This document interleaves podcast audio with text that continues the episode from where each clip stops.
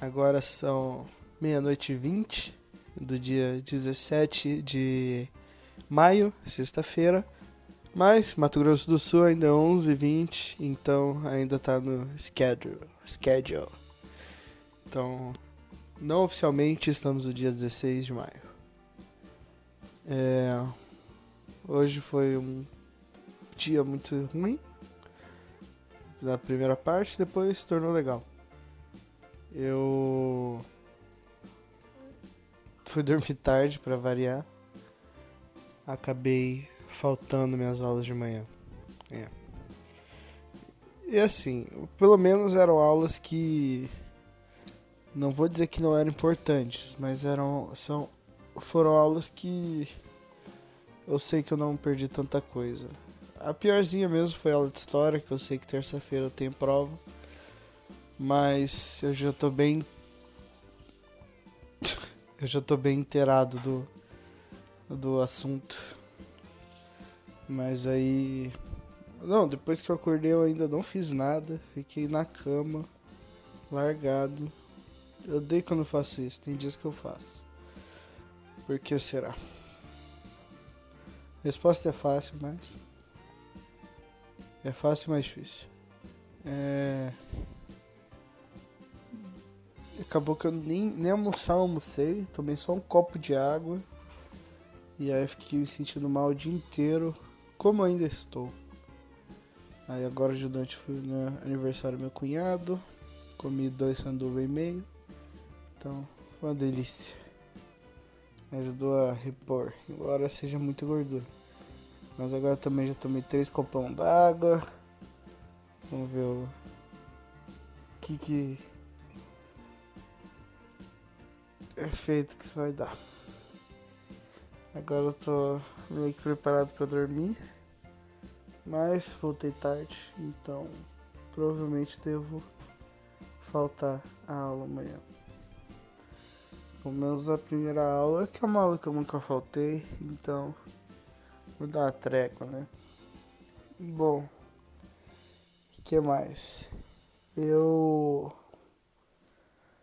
Hoje, que eu achei mais interessante foi ouvir um podcast do 3430 da ESPN em que eles contaram um pouco de como foi o primeiro UFC. Não contaram como foi especificamente como se estivesse só descrevendo o que está se vendo. Eles contaram os bastidores, contaram como foi para encontrar os lutadores, como foi para organizar o evento.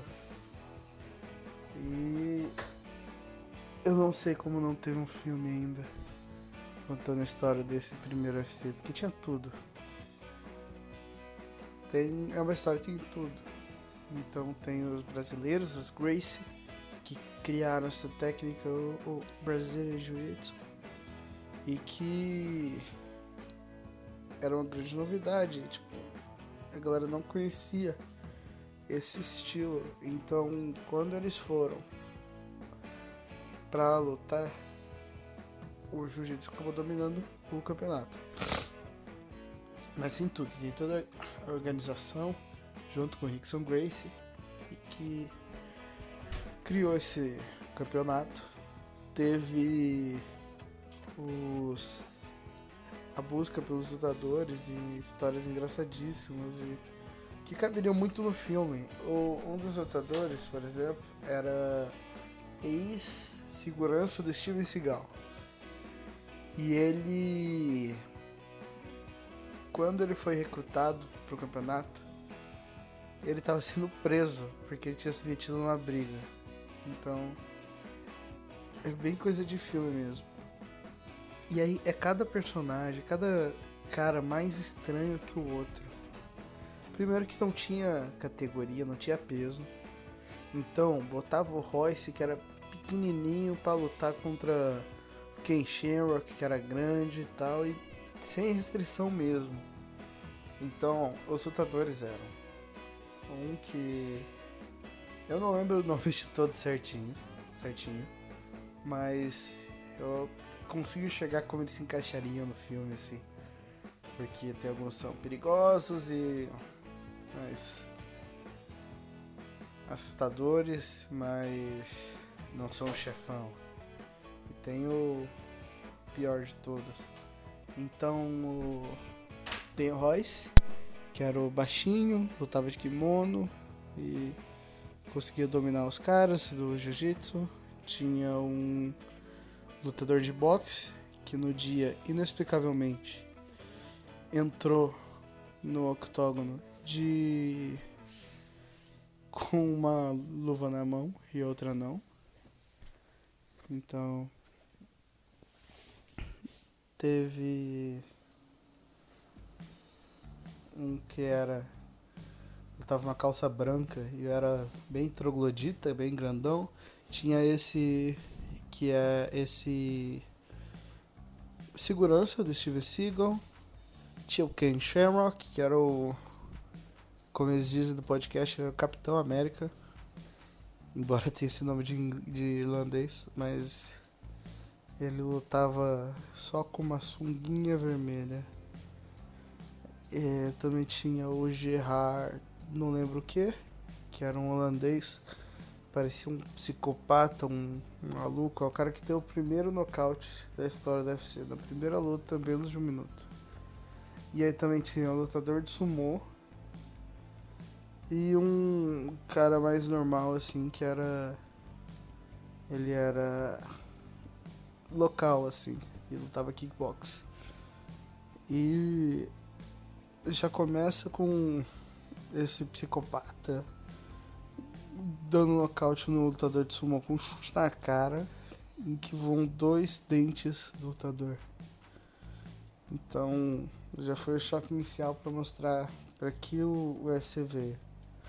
Logo depois, o segurança Steve Seagal tinha asma e aí antes da luta, ele inala.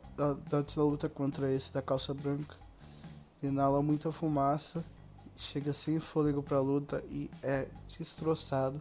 Tanto que ele nem chegou a ser nocauteado. O, a esposa dele que tava no corner joga a toalha e ele desiste. E, tipo.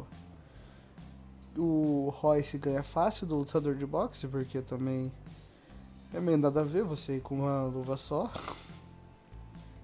E o. O Ken Shamrock passa tranquilo desse local. Depois o Royce vence o Ken Shamrock, que reclama até hoje que só não ganhou porque tinha na regra que para chutar não podia usar sapato. Então, se você sabia que ia chutar durante a luta, você não podia ir com tênis, bota, sei lá. E aí ele disse que se, tiver, se fosse permitido usar, a luta teria sido outra. O Royce acha que isso é balela. E aí o Gerard ganhou do, do da calça branca. Na porrada também. Na final, o Royce consegue vencer ele. E diz que esse cara era muito estranho, era meio serião. Quando ele entrou, ele fez um um, uns movimentos ali, uma comemoração que parecia um pouco nazista, mas eu acho que daria um ótimo filme. O Royce era um putanheiro, não fazia nada o dia inteiro, mas sabia lutar. Eu acho que é uma história muito curiosa e que não tem nada a ver com o UFC hoje em dia o UFC deve ser mais, mais seguro do que muito esporte de contato, assim. Então. Mudou muito esporte, né? Mas eu acho que até faz sentido as mudanças porque antes era um pouco violento demais. E mais proteção, os árbitros mais atentos. Porque antes também os caras apanhavam pra caraca e o árbitro não fazia nada. E deixava a luta seguir. Então. Mas foi bem maneiro, uma coisa que eu não conhecia. Foi interessante. E eu acho que hoje eu também não não fiz muita coisa, então acho que hoje não vai ter nem nem entrada de outros blocos, vai ter só esse primeiro. Eu também tô com sono, quero editar isso rápido. É só pra não deixar passar. Só pra falar um pouquinho. Então é isso. Amanhã eu tô de volta. Até lá. Tchau, tchau.